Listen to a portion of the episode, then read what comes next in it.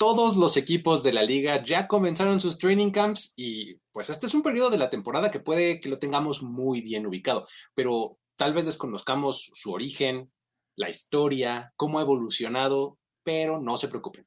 Para eso estamos aquí. Hoy vamos a repasar un par de teorías de origen de los training camps, porque sí, hay por lo menos dos, y vamos a revisar cómo han evolucionado a lo largo de los años. Además, vamos a hablar también de cómo los Packers se hicieron dueños de las cabezas de queso. Esos sombreros que utilizan sus aficionados y los hacen tan característicos, porque aunque no lo crean, no eran suyos. Esto es Historias de NFL para decir wow, relatos y anécdotas de los protagonistas de la liga. La NFL es un universo de narrativa, testimonio, ocurrencia y memorias que nunca, nunca dejan de sorprender. Y todas las reunimos aquí. Historias de NFL para decir wow, wow, wow, wow, wow, wow, wow. Con Luis Obregón y Miguel Ángeles es. Mi querido Mike, ¿cómo estás? Lo logramos. Episodio 1, temporada 2023. El off-season parecía largo y tortuoso, pero al parecer ya estamos, ¿no? Ya la libramos. ¿Cómo estás? Bien, lo sobrevivimos. Pasamos ya esta parte vacacional en términos de fútbol americano. Y ahora sí, para estar en, tema, nos estamos reportando al primer capítulo de esta nueva temporada. Ya estamos listos para, para echarnos como una prueba de cómo va a ser esto. Vamos a hacerlo despacito, con nada más básicamente dos historias, porque estamos entrenando para lo que será la temporada. Exactamente. Vamos a hacer como eh, eh, a ponernos a tono, vamos a entrenar un training camp de historias de NFL para decir wow, y por eso le vamos a dedicar mucho tiempo a eso, a cómo evolucionó, qué ha pasado, cómo empezó y demás. Pero antes, antes, Mike, a ver, necesito que me cuentes este asunto de los Packers comprando las cabezas de queso, como que no estoy soportando el hecho de que los Packers no fueran dueños antes de este sombrero característico de sus fans. Cuéntame, por favor. Pues mira, aquí se aplica la, de y la queso.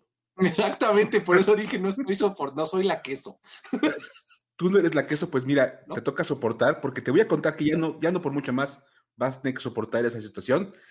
Porque esta semana surgió una noticia de esas que pasan como una mera curiosidad, ya sabes que es un tuit como de relaciones públicas del equipo. Ajá. Y como que no, nadie le hace mucho caso. Como de, ah, pues, mm, ah, Bien, bien. Pero es el tipo de noticias, el tipo de historias que en este programa nos encantan. Exactamente, para, eso vinimos aquí a este espacio.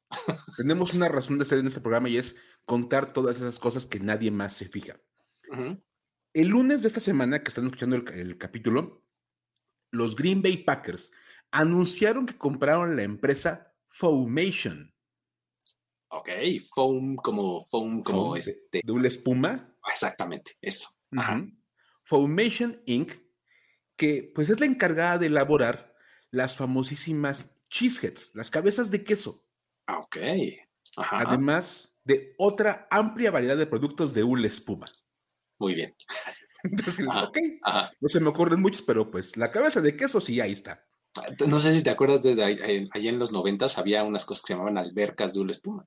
Ah, estaban, que eran huecos en el piso que estaban llenos de pedazos así de desperdicio, estoy seguro, de una espuma. Ándale, haz de cuenta. Pues e, ese tipo de cosas las hacían, las hacen en Foundation. Muy bien. Esa es una empresa basada en Milwaukee. Sorpresa, sorpresa. claro. Fundada en 1987 por Ralph Bruno. Curiosamente, él fue la primera persona en utilizar la famosísima cabeza de queso en un evento deportivo curiosamente fue un partido de béisbol. Hmm, ok, ok, ok. se fue un partido de los Brewers de Milwaukee con su cabeza de queso como para llamar la atención. Miren, traigo un queso en la cabeza, ¿no? Algo así. Ándale. oh, qué original, traigo un, oh, queso en la cabeza. Ajá. Entonces, pues fue un proceso muy complicado la elaboración de la cabeza de queso. Básicamente agarró un triangulito de una espuma, le quemó algunos huequitos a, esa pieza y luego lo pintó de amarillo para que pareciera queso. O sea, solo le hizo hoyos y lo pintó de amarillo. Muy bien, una maravilla uh. de la ingeniería moderna. Grandes inventos de la humanidad. Aquí, tenemos. Eso es. El sombrero terminó siendo un auténtico hitazo para, para Ralph Bruno, al punto de que esta pieza se ha vuelto un objeto verdaderamente icónico en la NFL. Totalmente. Claro. Es más, yo me atrevo a decir, nos pueden contar los que escuchen el podcast, que para mí las dos cosas más icónicas del NFL en términos de aficionados son la cabeza de queso y la toalla terrible. Sí, en términos de afición, sí, como de accesorios o algo así. digo, no, se me ocurre algún otro. Si a ustedes se les ocurre, avísenos, échenos ahí un mensaje. Son las dos cosas más icónicas que tiene un aficionado de NFL. Y resulta que tras 30 años de hacer, de hacer crecer la empresa conocida como Foamation, la otra vez ya dijimos, se dedica nada más a vender cosas de una espuma, y la mayoría de ellas semejando quesos, porque, pues, ¿por qué no? La familia Bruno decidió que era momento para ellos como familia de ir en una dirección distinta. Ok. Entonces, pues dijeron, a ver, ¿qué hacemos con la empresa? Pues mira, nuestro mayor comprador son los Green Bay Packers. pues, porque todas las cabezas de queso que venden en la tienda oficial del equipo y en el estadio y en la tienda en internet y todo eso, pues se las piden a Foundation. Ok. Entonces, pues dijeron, oye, pues vamos a ofrecerle la empresa a los Packers. Y pues obviamente el equipo dijo, oye, pues no es mala idea. Pues si ya no la van a, seguir la empresa, la compramos nosotros y podemos hacer crecer la marca. Muy bien. Está, Aquí es donde entra Gabriel Daw, vicepresidente de marketing y de conexión con los aficionados allá en los Packers. Dijo que esta es una gran oportunidad para hacer crecer la marca, ya que la cabeza de queso se ha vuelto un icono para los fans del equipo y el plan es mantener la fábrica ahí mismo en, Wisconsin. Ahora están en Wisconsin, ahí ellos ubicados. Y explorar otras opciones de productos relacionados con este artículo. O sea, como variantes de la cabeza de queso para toda ocasión. Entonces van, a buscar vender así más cosas relacionadas con la famosísima cabeza de queso. O sea que ahora los dueños, que son todo el pueblo de los Green Bay Packers, ya también son dueños de esta fábrica. Sí, efectivamente. Es parte, es parte ahora de, los activos del equipo de Green Bay, entonces. Exacto. ¿no? Pasan. Eso, es, genial. O sea, pasó de ser una, pequeña empresa de una familia a ser la empresa del pueblo. Sí, exacto. Está buenísimo. Entonces, así es como los Packers se hicieron de la fábrica de sus cabezas de queso. Qué locura. Vamos a hablar de training camps. Nada más rápido, Mike. Déjame, mm. antes de que nos pasemos al tema de los training camps, que es, es interesante, largo, nos vamos a poner históricos, quiero invitar a la gente, si todavía no lo hace, a dos cosas. Número uno, suscribirse al feed de este podcast. Acuérdense que lo pueden encontrar, obviamente, así como historias de NFL para decir wow, pero también lo pueden encontrar en Mundo NFL, ¿sale? Cualquiera de las dos cosas que ustedes tecleen en el buscador de su eh, plataforma de podcast favorita, van a conseguir este, eh, este contenido, ¿sale? Em, y la segunda es si no lo han hecho todavía, vayan y descarguen la aplicación de The Zone, que es ahora en donde van a encontrar todo el contenido de NFL que antes teníamos, digamos, de manera directa. Ahora estará entregado por The Zone. ¿Sale? Hagan ahí su, eh, su periodo de prueba, véanlo. Básicamente es el mismo producto, solamente que ahora en otro lugar. ¿Sale? Una vez que he invitado los, a estas dos eh, bonitas iniciativas, vamos ahora sí a hablar de training camps. Como que Training camps, pues es una cosa como que tenemos, insisto, como muy bien asimilada, pues son los entrenamientos y pues claro, todo mundo entrena, ¿no? Pero todo tiene un origen. Claro. Todo, hasta los training camps. ¿Cómo fue esto desde el inicio? Aquí se los vamos a decir, ¿no?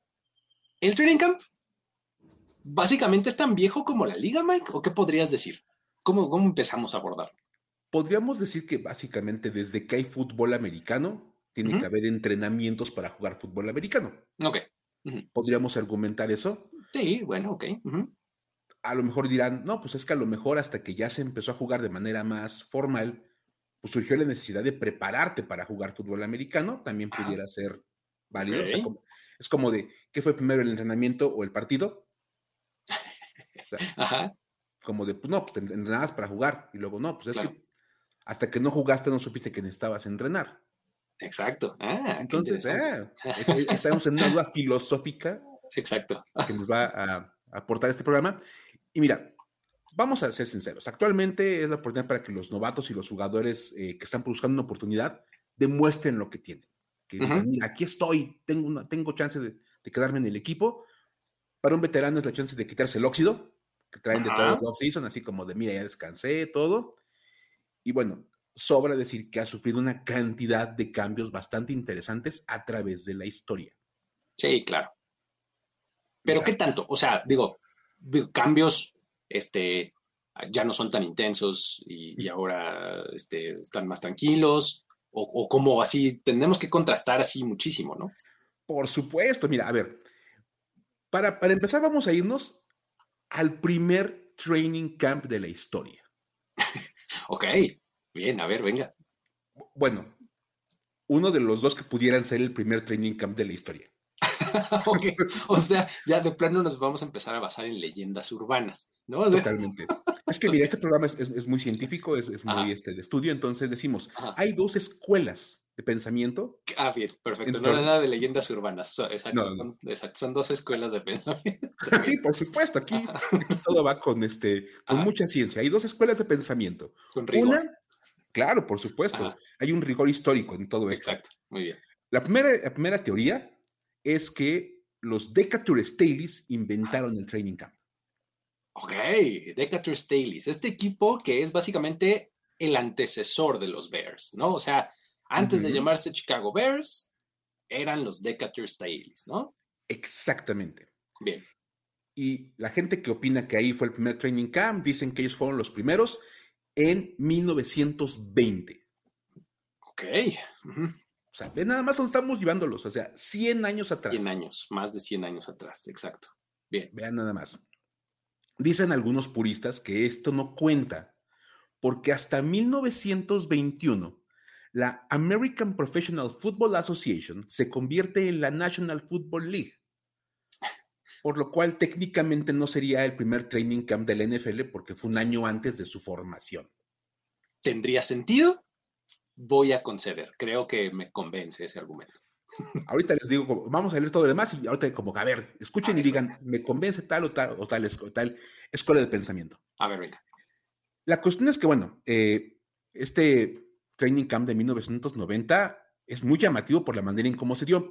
Hay un nombre importantísimo del que hemos hablado en este podcast, George Halas, claro. coach de los Staleys. Nada más era coach de los Decatur Staleys llegó un acuerdo con la fábrica que era la que auspiciaba a este equipo, a los Staleys, la fábrica local, para que los jugadores recibieran un contrato garantizado.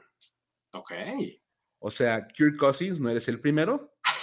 Exactamente. Pero el contrato garantizado era para trabajar de tiempo completo en la fábrica. Ah, no, bueno. Ok. o sea, bienvenido al equipo, ya tienes chamba en la fábrica de los Decatur Staleys. ok. Bueno. Ahora, ¿cuál era la intención de que firmaran para esta parte? Recordemos que en aquella época era un deporte semiprofesional, ganabas lo que podías ganar. Y obviamente necesitaban un trabajo extra y por eso necesitaban tener como trabajo para poderse mantener en su día a día y ya poder practicar americano como de manera eh, más, más de diversión. Al tener un trabajo en la fábrica, se les concedía un tiempo para poder entrenar. Ah, era como la hora del lunch, digamos, pero acá era la hora del entrenamiento. Bien. Así de, cuando te dicen en, la entrevista, tenemos todas las prestaciones de ley. Exacto. Tienes aparte hora de entrenamiento con los Decatur Staleys. Exacto, es, de 8 a 7. Oiga, son muchas horas. Sí, pero es que tienes una hora de lunch y una de entrenamiento. Por supuesto. Bien. Obviamente. Este training camp, fíjate nada más, duró una semana. Que fue justo la semana que hubo entre la temporada de béisbol y la de fútbol americano. Eh, eh, ha de haber estado cansado, ¿eh? Este, una semana de entrenamiento, sí, bien. y fue dedicada exclusivamente para prepararse para la temporada de fútbol americano. Por eso dice que es un training camp. Ok, ok, eso tiene sentido. Y la teoría propone que, bueno, dice que un visionario como Halas hizo esto con toda la intención de preparar a su equipo dedicándose enteramente al fútbol. Ok, o sea, esa es como la tesis, ¿no? Así, Halas inventó esto con toda la intención de fútbol por detrás. Me convence, fíjate, o sea, suena bien, pero te tengo que decir que yo tengo otros datos. Ah, yo tengo otros datos. Tengo una segunda teoría. Los Uran Indians inventaron el training camp. Tú me dirás qué es eso de Urang Indians. Sí, detrás, detrás es mi primera pregunta, pero pues a ver. Venga, ¿no? Mira, es que hay, hay quienes señalan que este equipo, que era un equipo además itinerante, que estaba conformado puramente por nativos americanos, ellos fueron los primeros en hacer algo así. Era un equipo literal, así que empezó en Ohio, ¿no? Ahí como por Cincinnati, pero anduvo moviéndose por todos lados y como que su característica era esa, ¿no? Que eran todos nativos americanos. ¿Sale? Ahora, aquí todos sus jugadores trabajaban en una fábrica de casas para perro que se llamaba Urang. Tal cual. ok. Ahora, estos trabajos manuales eran considerados bastante intensos, por lo que se catalogaban como, entre comillas, entrenamientos para que se mantuvieran en forma. ¿Eran como las sesiones de gimnasio? Ah, más o menos, algo así, ¿no? Ajá. Entonces, por si esto fuera poco, el equipo contaba con un beneficio tremendo. Tú me hablabas de que si las prestaciones y que no sé cuánto. Bueno, ahí te van estas, chécate. Ellos tenían a los entrenadores y a los dentistas a su disposición, pero eran a los de los perros. ¿Cómo? Ellos les daban atención a médica y nutricional y todo a los jugadores, pero pues en realidad eran los que atendían a los perros. Pues sí, no tienen una fábrica de casas para perros, seguramente ah. tenían como gente que revisaba a los perritos. Eh, exacto. Pero bueno, tenían la prestación, ¿no? Este modelo más integral como que representaba una versión un poco más sofisticada de lo que hacían los Staleys y por eso se les considera que es el origen del training camp actual. O sea, además de entrenar, tienes nutriólogo, tienes entrenador, tienes dentista, tienes no sé qué, entonces es como que un poquito más integral la preparación para tu temporada, ¿no? Entonces, chécate, porque esta segunda teoría lo que nos dice es que alguien que en realidad lo que quería era vender perreras, inventó algo que acabó revolucionando el fútbol, que es prepararte para un partido. Bueno, de repente no sabes para qué, para qué estás trabajando. Me encanta. Buenísimo, ¿no? Pero bueno, en cualquiera de los dos casos, pues la metodología de trabajo eh, de esos años 20, digamos, pues era básicamente tener trabajo manual en una fábrica y de vez en cuando tener ahí un scrimmage ahí a media velocidad y ya, ¿no? O sea, temas alimenticios, pues los jugadores comían lo que querían, cuando querían, o sea, no teníamos muy claro que, pues, qué tanto invertían en los doctores, ¿no? Ahí en la fábrica de Urang, ¿no? O sea, pues, las decisiones de los jugadores estaban totalmente de su lado, o sea, realmente todo era como muy laxo, por lo mismo que decías hace rato, ¿no? Todos pues, tenían otro trabajo, ¿no? Y acá se los, los emplearon y como que lo intentaron medio profesionalizar, ¿no? Ahora, otro aspecto es que en esta época el dinero, el dinero, pues en realidad no era un tema, porque no había dinero. Aplican la maravillosa frase de Gru, en términos de dinero, no tenemos dinero. No tenemos dinero, exactamente. ¿no? Entonces, los jugadores que trabajaban en lugares asociados al equipo, como los Staleys y los Indians, tenían un trabajo que les permitía recibir un salario, pero otros, eh, en otros equipos donde eso no existía, pues no se pagaba por entrenar. O sea, era, venías pues porque ojalá te quieras preparar, ¿no? Porque dinero porque no hay, ¿no? Entonces, en algunos equipos lo más que se les daba a los jugadores eran otro vale de comida o algo por el estilo, ¿no? Dios. Más o menos ese, era el estatus de los primeros training camps en los años 20. Pero hoy tenemos un par de anécdotas. A ver, cuéntanos. Padrísimas. Esto, o sea, para que ubiquen cómo era el, training camp en aquella época, que tienen dos grandes cuentos. En 1933, los Chicago Bears, o sea, los Decatur Staleys ya más modernizados, volvieron a innovar. Ojo, le daban a cada jugador una lonchera con su almuerzo y leche fría. Ah, no puede ser, buenísimo. ¡Wow! O sea, nada más llegaban a entrenar, mira, tu lonchera con tu almuerzo y tu, tu, botella de leche fría. Bien. Sí, porque además seguro era botella de vidrio, ¿no? Por supuesto. Eran los 30, o sea, ¿cuál tetrapac? No, hombre, botella de vidrio así, de esas de clásicas. Sí, es sí. tu lechita, para que estés bien nutrido. Eso es. Ahora, el término de que pues no había muchos recursos y los jugadores no contaban con mucho dinero, es, es, perfectamente ejemplificado con esta historia de 1942, en la que el coach de los Cardinals, Jimmy Conselman, fumaba durante toda la práctica, porque si dejaba la cajetilla en algún lugar, simplemente la daba por perdida. Así de que se los fume quién sabe quién, a que me los fume yo, yo me los echo Yo la compré, yo la traje, me la fumo completa. Ah, no puede ser. Porque si no desaparece, y pues era como casi, casi como la prisión, el cigarro era moneda de cambio. Pues sí, claro. Imagínense nada más cómo eran los training camps en esas primeras épocas del NFL. De increíble, ¿no? O sea, pues es que sí te habla de una liga que era completamente distinta, ¿no? O sea, todavía, eh, pues en pañales, ¿no? Muy, muy incipiente. Pero luego avanzamos unos cuantos años y llegó esta que es como la era de la tortura en el training camp, ¿no? O sea, de, de esta época fue justo de donde salió este como, eh, como esta reticencia de los jugadores veteranos a presentarse al training camp, ¿no? Este, Totalmente. Porque eran unas verdaderas palizas, ¿no, Mike? ¿Por qué no nos empiezas a contar?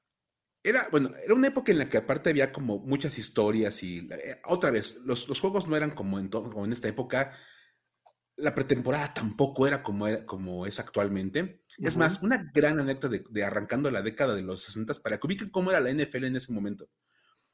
En 1960 se llevó a cabo un partido de pretemporada entre los Dallas Cowboys y Los Ángeles Rams en la ciudad de Pendleton, en Oregon. Ok. Ok. Pendleton era una ciudad de 4.000 personas. Ajá. Y al partido llegaron 11.000. ¡Oh! ¡Wow! ¡Wow! Ok. Lo mejor de todo es que este partido se realizó en el rodeo de la ciudad. Ah, no, bueno, ya me imagino. Sí. Cabe mencionar que un día antes había habido una función. Entonces estaba el rodeo, ya no te quiero contar cómo. claro, ajá los vestidores eran unas carpas abajo de las gradas. ok. Y los oficiales se cambiaron en las caballerizas. Ok. No, pues sí estamos todavía hablando de una NFL bastante distinta. Y estábamos en el 60, ¿eh?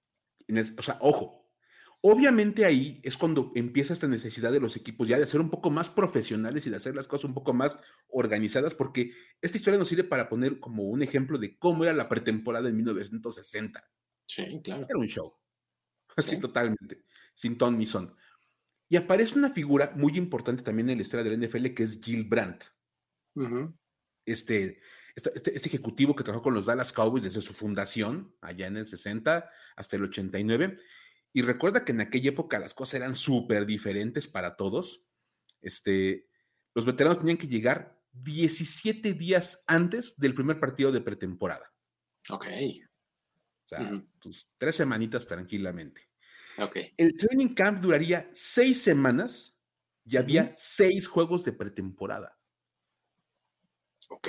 O sea, era tu temporada básicamente inicial, o sea, pues eran muchos partidos. Sí. Y ahí comenzaban los famosísimos two a days.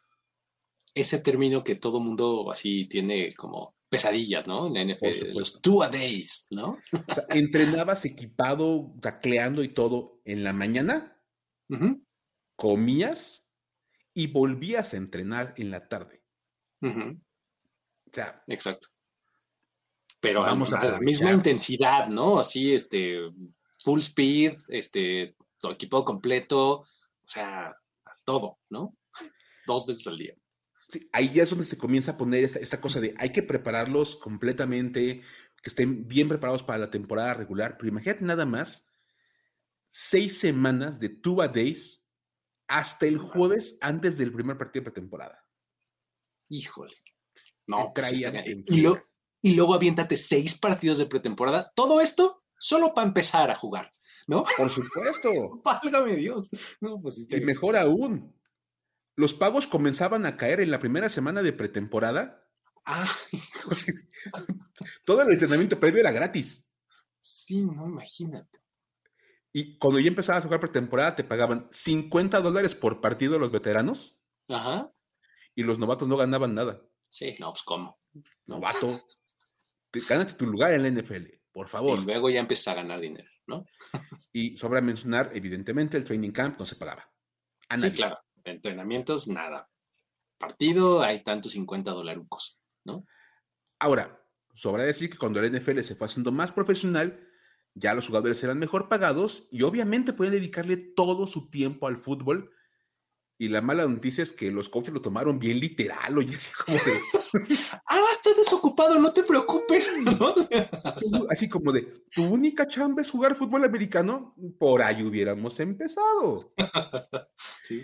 Y a ver, Luis, platícanos un poco sobre cómo vinieron esos primeros años de coaches, ya tomándolo en serio el tema del training camp. Es que, fíjate, ahí tenemos algunos casos de coaches que se los tomaban muy a pecho, como dices, en la década de los 60 y de los 60, ¿no? Fueron estos como de ultra exigencia del fútbol más rudo que tenemos como en la memoria colectiva, ¿no? En estos, en estos años. Y esto es bastante ilustrativo en estas anécdotas que les voy a contar. Por ejemplo, John Madden. Todos ubicamos a John Madden, coach de los Raiders. Bueno, ellos entrenaban al mediodía en Santa Rosa, California, lugar en donde era siempre su, sede, ¿no? Y el clima ahí, entre julio y agosto, que es la época del training camp, rebasaba los 37 grados al menos. Madre mía. Imagínate. O sea, y ahí los tenía con los two days y 37 grados. Ese era John ¿no? Ah, luego está Don Shula, también. Claro todo el mundo ubicamos a Don Shula. Acá vamos a lo ubicamos mucho por los Dolphins, ¿no? Vamos a regresarnos un poquito, porque antes fue coach de los Colts, ¿no? Claro. Ahí era conocido por tener uno de los training camps más demandantes de toda la NFL, porque en la década de los 50, que era cuando estaba con los Colts, sus jugadores, eh, o sea, los ponía en el campo y los deshidrataba a propósito. Dios de mi vida. O sea, él buscaba que se deshidrataran. O sea, Odrell Bar Barras, o Barras, es, un defensive end de este, de este equipo, tiene muy presente y recuerda cómo Shula prohibía los líquidos en el terreno de prácticas. O sea, del todo, así de eso, nada, ¿no? Y obviamente entonces dejaba ahí que todo el mundo se deshidratara, no los dejaba masticar hielo, eh, nada, nada de líquidos. De hecho, su frase era, olvídate de la sed hasta que te pongas en forma. Tomar agua es para débiles. Exactamente. si quieres agua es porque no estás en forma. Entonces, primero te pones en forma, luego hablamos del agua, ¿no? Dios, mi vida. El mismo jugador recuerda que la filosofía de los jugadores era bastante simple, ¿no? Era, si logro, si logro regresar al locker, ya todo va a estar bien. o sea, básicamente estaban buscando sobrevivir, ¿no? si sobrevivo el día de hoy, muy bien. Exactamente. Entonces, pues, una vez terminada la práctica, los jugadores, obviamente, que agua ni que nada. Unas cervezas bien frías eran lo que querían, ¿no? Te las ganabas, pero de verdad. Ah, pero por supuesto, claro, ¿no? Entonces, imagínate lo bien que les caía, ¿no? Ahora, para Don Shula no existían los días de descanso, ¿eh? O sea, él programaba entrenamientos siete días a la semana, todas las semanas del training camp. O sea, imagínate. Y la única razón por la que un jugador no pudiera entrenar o estuviera como justificado que no entrenara, era que no pudiera caminar. ¿Qué? O sea, básicamente entrenar lesionado era como que lo más normal, ¿no? En esa época. Oye, coach, la, mi rodilla, ay, este, mi tobillo a ver, ven. Y si llegabas caminando, ah, no, caminaste, entras. ¿Estás listo para entrenar, por favor? Dios de mi vida. Así, así era como se las gastaba este Don Shula en aquella época, ¿no? Ahora, Dick Vermeil, él lo tenemos ubicado como en muchos lugares, pero en su época en Filadelfia, también tenía unos training camps este, interesantes y se lo tomaba muy a pecho. Por ejemplo, Vince Papale que es este protagonista de la película de Invincible, ya saben, el bartender que se quedó en el equipo y demás. Bueno, él jugó en el equipo de los Eagles entre 76 y 78.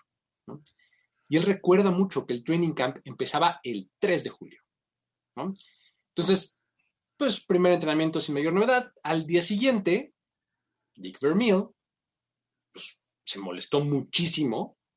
porque había fuegos artificiales alrededor. ¿Qué, clase de locura es esta? ¿Que no ven que estoy entrenando? O sea, básicamente Dick Vermeil estaba muy indignado porque había fuegos artificiales mientras él estaba entrenando con su equipo el 4 de julio, el día de independencia de Estados Unidos.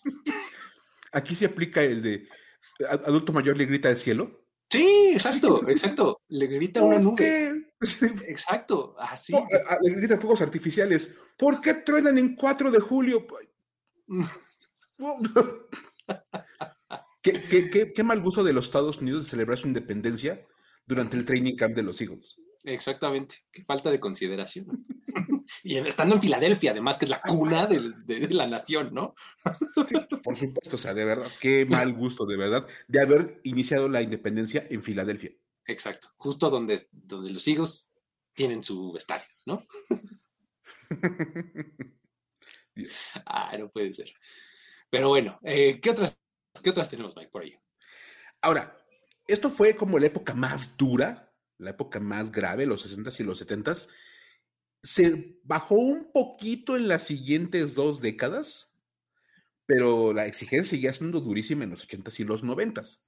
Es más, Steve Tasker, que si son aficionados del NFL en los 90 lo recordarán como un auténtico jugadorazo de, equipos especiales de los Bills, de aquellos Bills de Jim Kelly. Recuerda que el training camp era básicamente un mecanismo para ir descartando a los jugadores para ver si tenían lo suficiente para estar en el roster. O sea, básicamente. va a ser una prueba casi casi a muerte para ver quién se queda con su lugar en el equipo. Porque además era la época en la que había 100 jugadores para pelear por uno de los 46 lugares que había en el equipo. Ay, la competencia estaba tremenda. digo, salvo que fueras Jim Kelly, Thurman Thomas o Bruce Smith, todos los demás estaban peleando por un lugar de manera muy, muy dura. Y dice que recuerda, es más, dice, me acuerdo que un chavo llegó con un jersey 115. Así dice, ya tenemos repetidos varios 30 y varias, ¿sabes? el, de la ofensiva y el de la defensiva, ¿no? Pero no, todos modos. 115. O sea, imagínate nada más. Una gran historia. Ah, no puede ser. Y entonces el mecanismo en ese momento era bien simple. Castigo físico en los entrenamientos. Los que no aguanten están fuera. Tal cual. Y esa era la filosofía en los 80s y 90s. O sea, vamos a castigarlos a tope y los que más aguanten son los mejores atletas. Last man standing, tal cual, ¿no? Tal cual. Obviamente esto deja de estar gracioso y deja de estar anecdótico así padre cuando llegamos a el caso de Cory Stringer, ¿no? Y es que aquí es donde la historia toma un vuelco pues hasta trágico, ¿no? Porque pues estas técnicas quedan en el olvido en el 2001 con el caso Cory Stringer porque él sufre un golpe de calor que lo llevó a la muerte. O sea, él tenía 27 años cuando llega al training camp de los Vikings en 2001 y fallece no por una cuestión de que, uy, tuvo una lesión severa, este, o estaba enfermo, un mal congénito y eso lo llevó a la muerte. No, no, no. Él perdió la vida por un golpe de calor, que era una situación que en ese momento era ampliamente ignorada en la NFL en ese momento. O sea, no estaban preparados para algo así. O sea, simplemente sucedió y ellos lo manejaron como pudieron, pero pues salió muy mal, ¿no? O sea, pero, ¿por qué no nos cuentas un poco de Corey Stringer, un poco de sus antecedentes y ahorita contamos mejor la anécdota? Venga. Claro, mira, a ver, de entrada, esta parte que decíamos, se hablaba de que hasta los noventas solo los mejores atletas aguantaban los training camps, queda, queda derribada con el, con el caso de Corey Stringer. Era un jugador que había sido selección de primera ronda en 1995 que había sido Pro Bowler en el año 2000, o sea, evidentemente era un gran jugador. Ok, sí, claro. Era considerado uno de los mejores linieros ofensivos del NFL. Entonces, eso de que era un mal atleta por no aguantar el training camp, perdón, pero pues no. Sí, no. Ajá. Ahora, una cosa que sí le había pesado en su, carrera era el tema del peso corporal. Era un cuate que solamente ganaba mucho peso, pero Casualmente, ese año 2001 se reporta en excelente condición física, pesando 336 libras, o sea, 152 kilogramos. O sea, suena muchísimo, sí, pero es un muy buen peso para él, ¿no? O sea, para él, para su tamaño, para su historial y demás, esas 336 libras eran un gran peso, ¿no? Sí, o sea, el equipo tenía puesto que si pesaba eso estaba perfectamente bien. Perfecto, muy bien. él, llegó perfecto. Bien. Ahora, una cosa que era muy notoria con él y que él incluso lo mencionaba era que él sudaba mucho. Ok. Al grado de tener que andar llevando una toalla con él a todos lados. Ajá. Lo cual también te va dando señales, o sea, pierdes muchos más fluidos que el resto de los compañeros. Sí, te tienes que estar hidratando muchísimo, ¿no? Para que no te vaya a pasar algo así. Totalmente. Es una cosa que en aquel momento no se pensaba.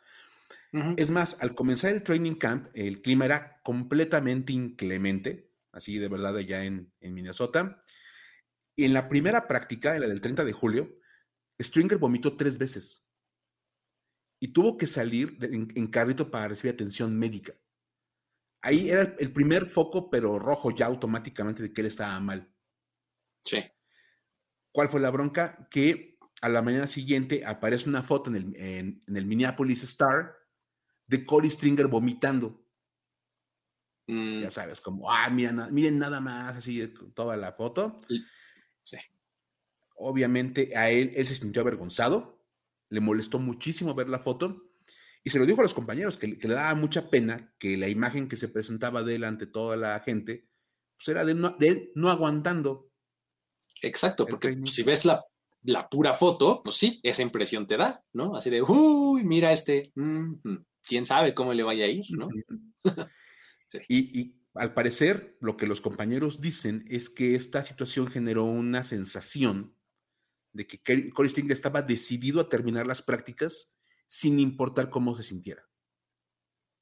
Claro, sí, ya me exhibiste, ahora vas a ver cómo sí puedo, ¿no? Nunca voy a salir del campo, me lleva, o sea, de verdad, otra vez, malas ideas ahí, mal manejadas. Al día siguiente, el clima estuvo mil veces peor, estaba todavía más, más fuerte el sol.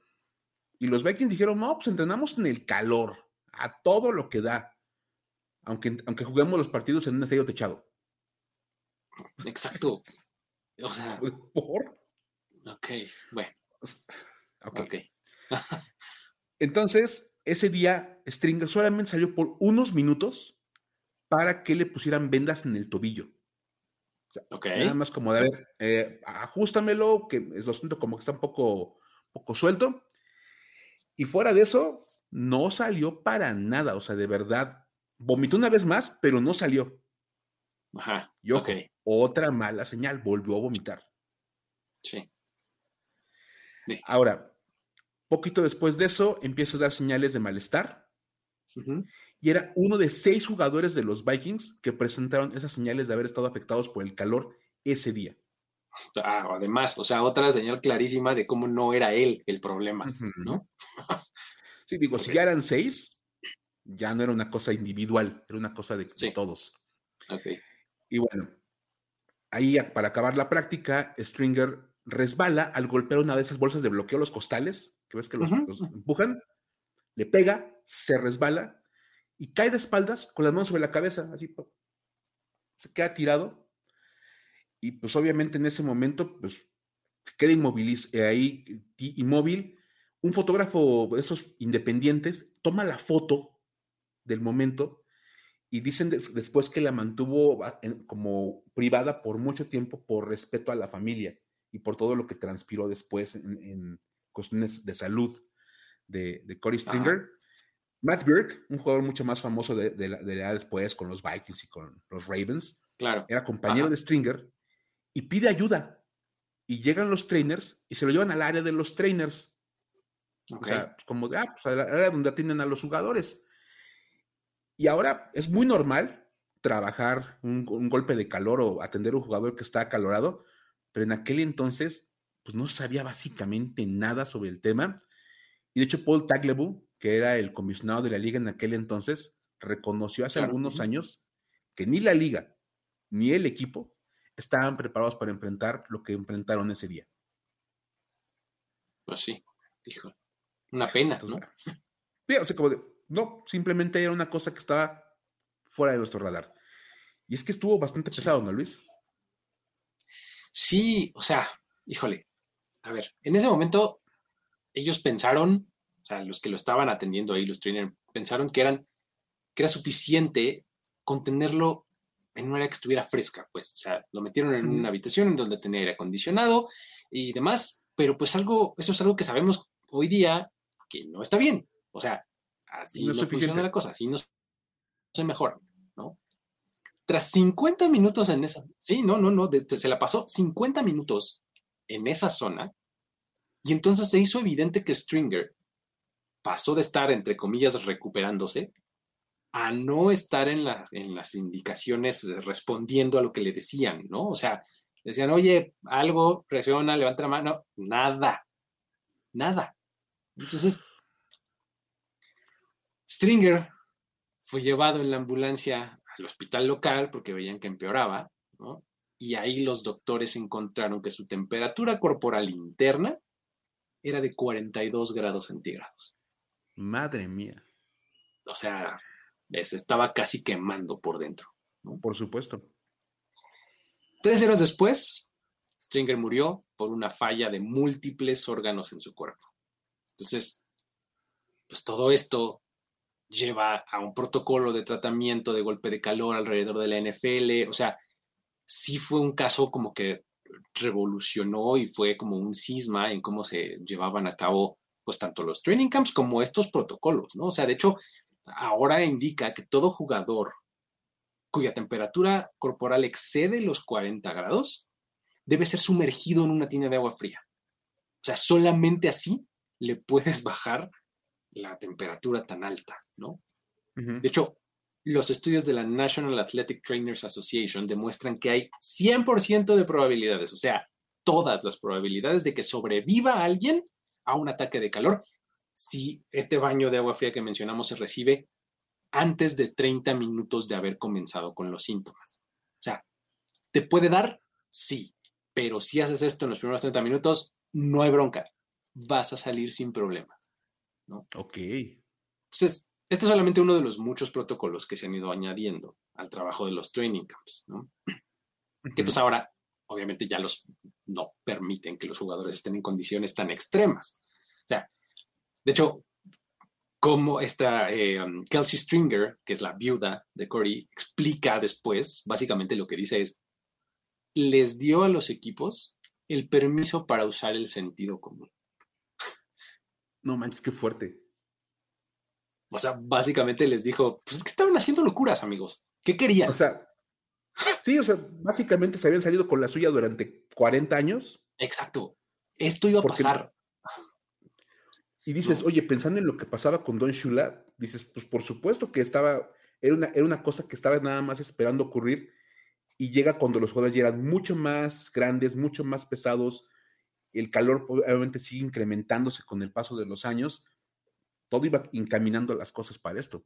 Qué Claro, o sea, era una cuestión de tiempo para que algo así sucediera, ¿no? Entonces, pues, se los puso en unos términos bastante eh, contundentes, ¿no? O sea, mm, ¿qué creen? Esto pasó para que empiecen a usar el sentido común, ¿no?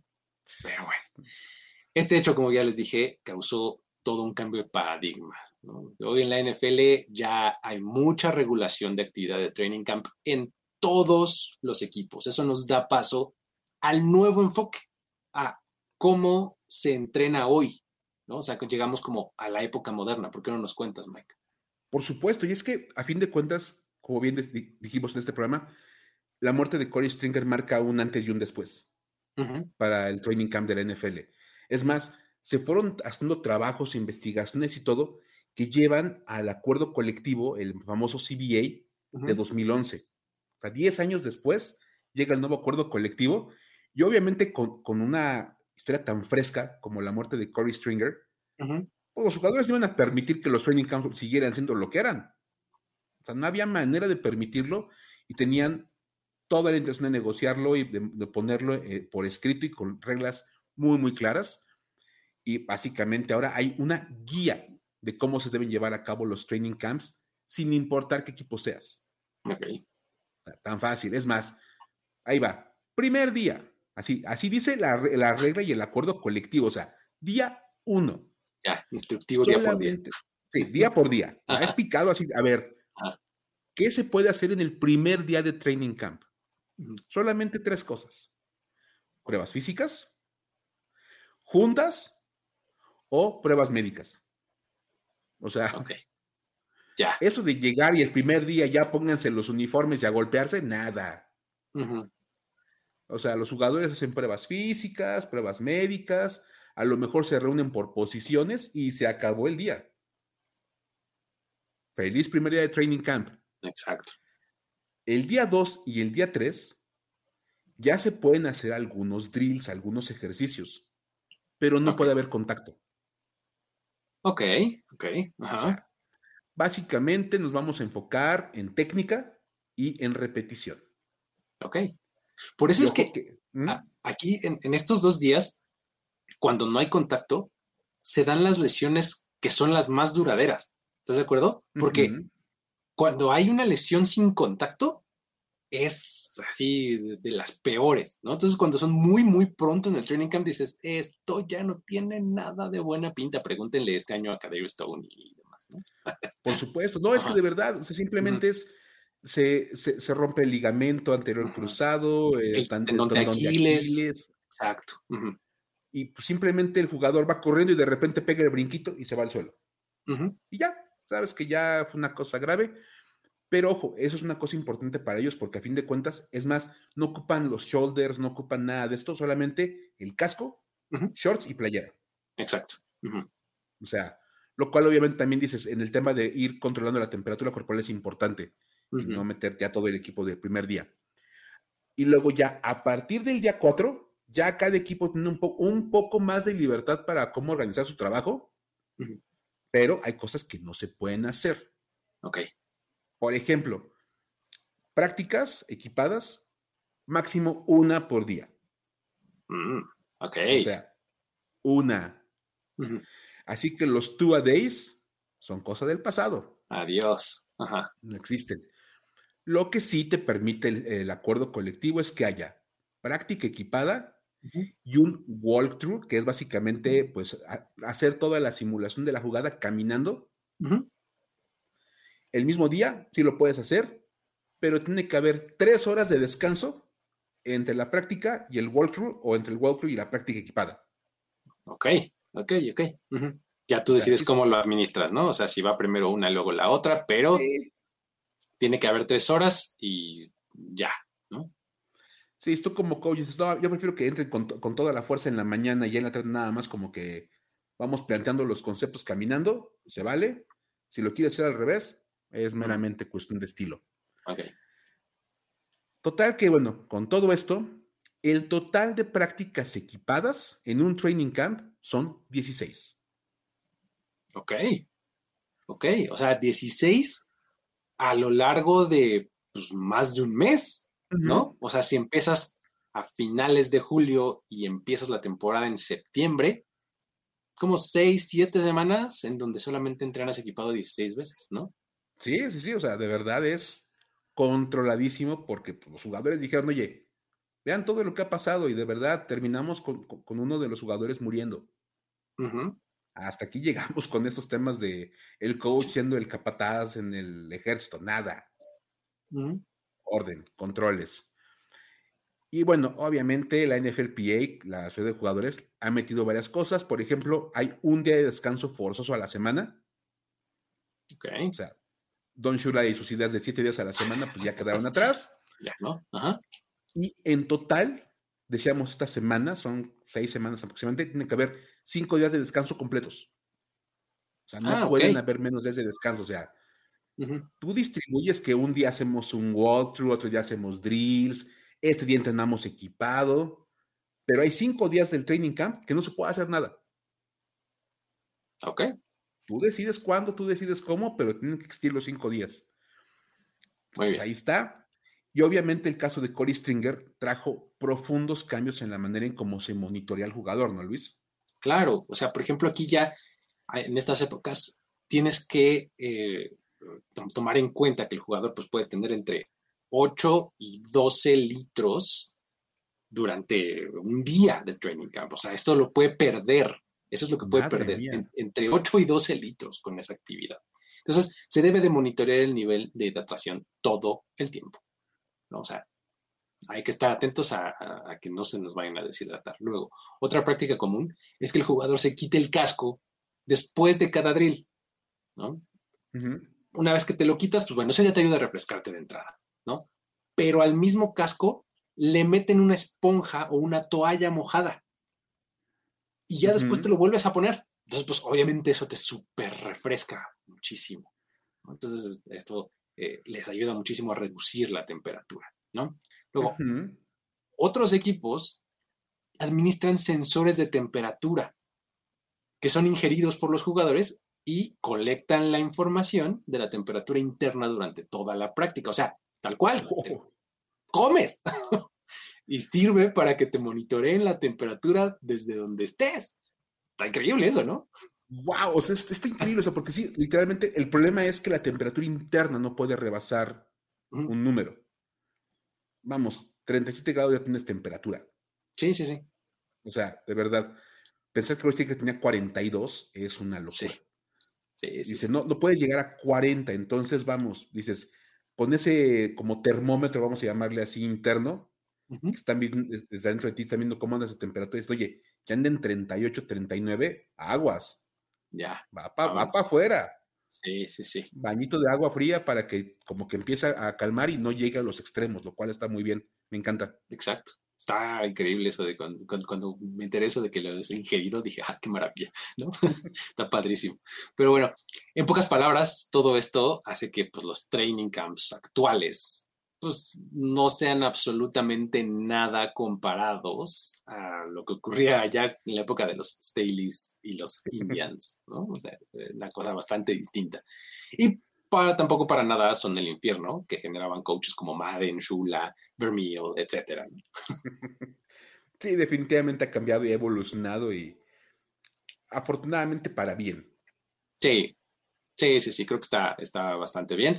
Y pues bueno, Así es como recorrimos desde el primero hasta las épocas actuales de cómo se lleva a cabo un training camp de la NFL.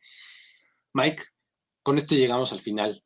Muchísimas gracias a ti y a todos los que estuvieron aquí en Historias de NFL para decir, wow, ya saben que, eh, como siempre, a lo largo de toda esta temporada, vamos a estar aquí cada semana contándoles historias y demás, mismas que ustedes nos pueden ir alimentando, ¿no, Mike?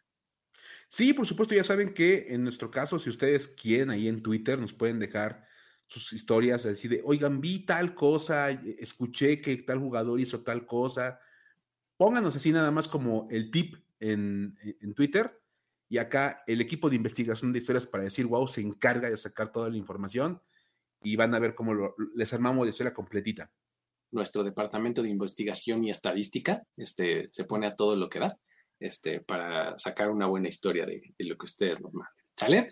Pues con eso entonces nos despedimos. Muchísimas gracias a todos. Recuerden una vez más, les digo, suscribirse al feed de este podcast en la plataforma en la que ustedes les guste consumirlo. Ahí sí, eh, dependiendo de la que ustedes estén, dejen un rating, un review, eh, cinco estrellas de preferencia, ¿no? Cinco estrellas es la recomendación y nos van a hacer muy felices. Con eso nos despedimos. Luis Obregón y Miguel Ángeles es. Nos vemos la próxima. Bye bye. Esto fue Historias de NFL para decir wow, wow, wow, wow, wow, wow, Los relatos y anécdotas de los protagonistas de la liga directo a tus oídos. Conducción. Luis Obregón y Miguel Ángeles es. Voz en off y diseño de audio Antonio Sempe. Una producción de primero y diez para NFL.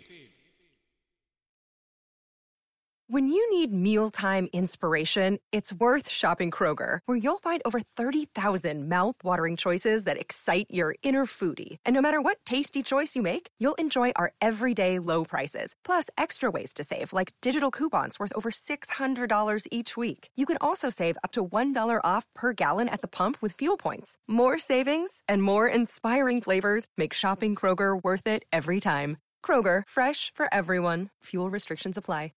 Step into the world of power, loyalty, and luck. I'm going to make him an offer he can't refuse. With family, cannolis, and spins mean everything. Now, you want to get mixed up in the family business. Introducing The Godfather at Choppacasino.com. Test your luck in the shadowy world of the Godfather slot. Someday, I will call upon you to do a service for me. Play the Godfather, now at ChumbaCasino.com. Welcome to the family. No purchase necessary. VGW Group. Void where prohibited by law. 18 plus. Terms and conditions apply.